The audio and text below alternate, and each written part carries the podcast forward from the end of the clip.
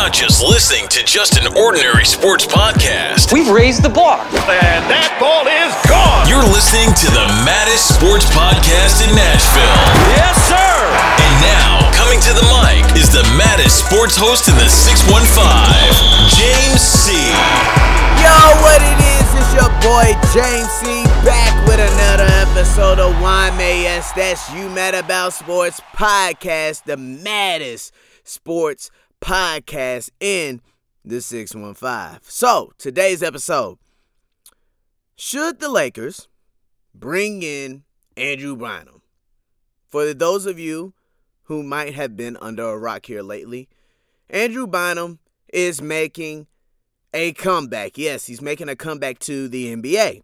A video recently surfaced of him in a gym shooting threes, and he looked skinnier, he looked healthy, and you know, he's trying to change his game up to match the way the game is played now. So, the question was asked, should the Lakers bring him in?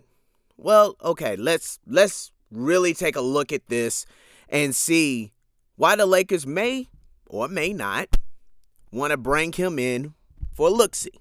So let's let's take a look. Let's address who the Lakers have on their roster so far. At the center position, they have JaVale McGee at seven foot, 270 pounds. I thought that was kind of amazing. I didn't think JaVale McGee actually weighed 270 pounds. He doesn't look it, but you know, he is. And then Ivica Zubac, seven foot one, 240 pounds. Now, JaVale McGee, we all know, love, hate, kind of wonder about JaVale McGee.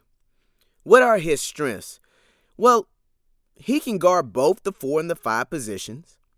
He can guard outside the perimeter. He's an above average rim protector, has the size and the length to grab the boards down low, and his and he's at his best when he's running the floor on the fast breaks. You look at what Golden State Warriors did with him last year when he came off the bench. He was the perfect weapon to have when they ran their fast break offense. And he knows how to space and run the floor. Him and Draymond Green probably had one of the better chemistries in the NBA last year. Draymond knew where JaVale was going to be. Their Lob City action was dynamic, which is one of the reasons why Golden State won the finals like they did last year. So, you know, we know JaVale McGee. We've all see, seen JaVale McGee be JaVale McGee, and we've also seen him be a pretty damn good player in this league when he's focused. But that's the thing. When he's focused, he's good. But his weakness, he's not consistent night in and night out. He's a Shaqtin' a Fool Hall of Fame. JaVale McGee is going to give you some scratch your head highlights like, dog, what you doing? Like, what are you doing? JaVale McGee's to give you those. And yes, he's with my Lakers. He and and I expect him to at least give me a good 50 of those. What are you doing, dog? But hey, that's him. That's his game. Who knows? Maybe LeBron can make him really, really focus. Golden State made JaVale McGee look like a pretty damn good player. Can LeBron help him, you know, with his game, help him be focused? We don't know. Okay. So that's JaVale McGee. Uh, uh, and then also with him, there's more questions than you have answers. And, you know, like we said, we just don't know. We don't know what JaVale McGee is going to give you night in night, and night out. So, you know, it is what it is. With Zubac, He's big. He's a physical center. He is a true center who can make plays. He's that classic center who can make plays in the post, has run the court ability, and he hustles to collect the boards, y'all. Like, if you've watched Zubac play over the last couple of years, Zubac knows how to get them boards. He's young. A lot of people compare him to Marc Gasol. I see a little bit of Gasol in his game. He doesn't have the shooting ability like Gasol does, but that down low play, his ability to make plays in the post. I mean, he's a classic center. You you lob him the ball down low in the post, He has a nice little hook. He has a decent little mid range. You know, he's a classic center. He is what he is. But his weakness is he is a classic center. He's not built for today's game. He's not built like JaVale McGee. He can't cover outside the, the perimeter. He can't cover a spread or a stretch four or a stretch five. He can't do that.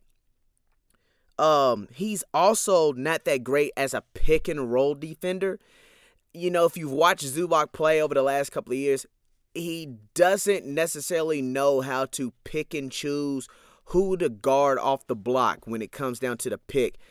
He just he just doesn't. I mean, and it is what it is. You know, that's his that's his style of play. He's a old fashioned center.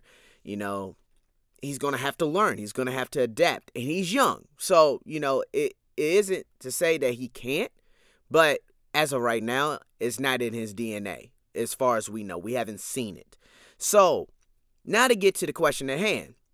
We talked about JaVale McGee. We talked about Zubac. Should the Lakers bring in Andrew Bynum. Why should they? Well, let's look at his size. He's seven foot, 285 pounds. Now, that's what he's listed online. We honestly don't know how big Andrew Bynum is now. Again, the video that surfed, surfaced, he looks lighter, he looks leaner. I mean, he looks healthy. So we honestly don't know what his weight is, but his uh, internet weight says that he's 285 pounds. Just looking at him, he kind of looks like JaVale McGee, so I'll put him in that 270, 260 range. I guess uh, would be a safe call uh, for Andrew Bynum, but you know it is what it is. He's seven foot, two hundred, let's say seventy pounds. Okay. Um. W- remember, Andrew Bynum was regarded for a brief time as the best center in the league. It was him versus Dwight Howard for a a very brief moment, but you know those one or two years where it was who's really the best center in the league. Andrew Bynum was killing. He made an all-star team. I mean, dude was was dominant. He was getting rebounds. I mean, people looked at Bynum as the next big thing, and he was still young. And he had battled some knee injuries, but when he had that one healthy season, oh my goodness, he was just a dominant center. So remember, he at one point in time, he was regarded as probably the best center in the league. Is Fizdale a true classic center, or maybe I should say was a true classic center? Again, he's changed his game to keep up with today's play. And if you've watched the video that surfaced, he was knocking down some threes. Now, you know, naturally the video was edited. We don't know how many times, you know, he was probably hitting those threes, but, you know, it is what it is. Now, here's another question How committed is he? Remember, Bynum hasn't played since 2013 2014 season. So will he be focused this time around? Who's to say? We don't know. We honestly don't know. And attitude and character questions. Will he or can he mesh with this locker room? Now, this locker room has tons, tons of character. And do you want that type of character around? I mean, Bynum you know, for the latter part of his career was depicted as a cancer in the locker room. It was all about me. I mean, remember when he was traded to Philly? Very few people remember his time in Philly. Very few people remember his time in Indiana. It was all about him. So, has he changed? Has he matured? Those are questions that would need to be answered for me, for probably Lakers fans all over the place, to see if Andrew Bynum's even worth bringing in. I mean, we got the goat. We got the. Well, excuse me. Hold up. Let me get. We got the king. We got the king. I'm sorry, y'all. We got the king. We got the king on our team now. With this type of player, really, you know, would he mesh with LeBron? Would he screw up LeBron and what he brings to this team? We don't know. We honestly don't know. And well, we won't know. And I guess we'll see down the line but I want to ask y'all, what do y'all think? What do my fellow Lakers fans think? Would you bring Andrew Bynum back? I mean, seriously, would you? So, I asked that question. This is what I want y'all to do. I want you to tweet me, follow me on Twitter, and then tweet me telling me what you would do if you were the Lakers. would you bring Andrew Bynum back? You can tweet me at jcottonsports52. Go on ahead and tweet at YMAS Network while you're at it. And hit that follow button. Subscribe to the podcast, you know, SoundCloud, on iTunes, on YouTube. Go on ahead, su- subscribe. You can listen to this episode right on there. And you know, share it with your fam, share it with your homeboys, and debate amongst yourselves. And then go and follow back and hit me up on Twitter with y'all's answers, all right? So that's the show. You've been listening to YMAS, that's You Mad About Sports podcast, the maddest sports podcast in the 615 in the Ville. I'm your boy, James C. I'm out of here. Holla at your boy.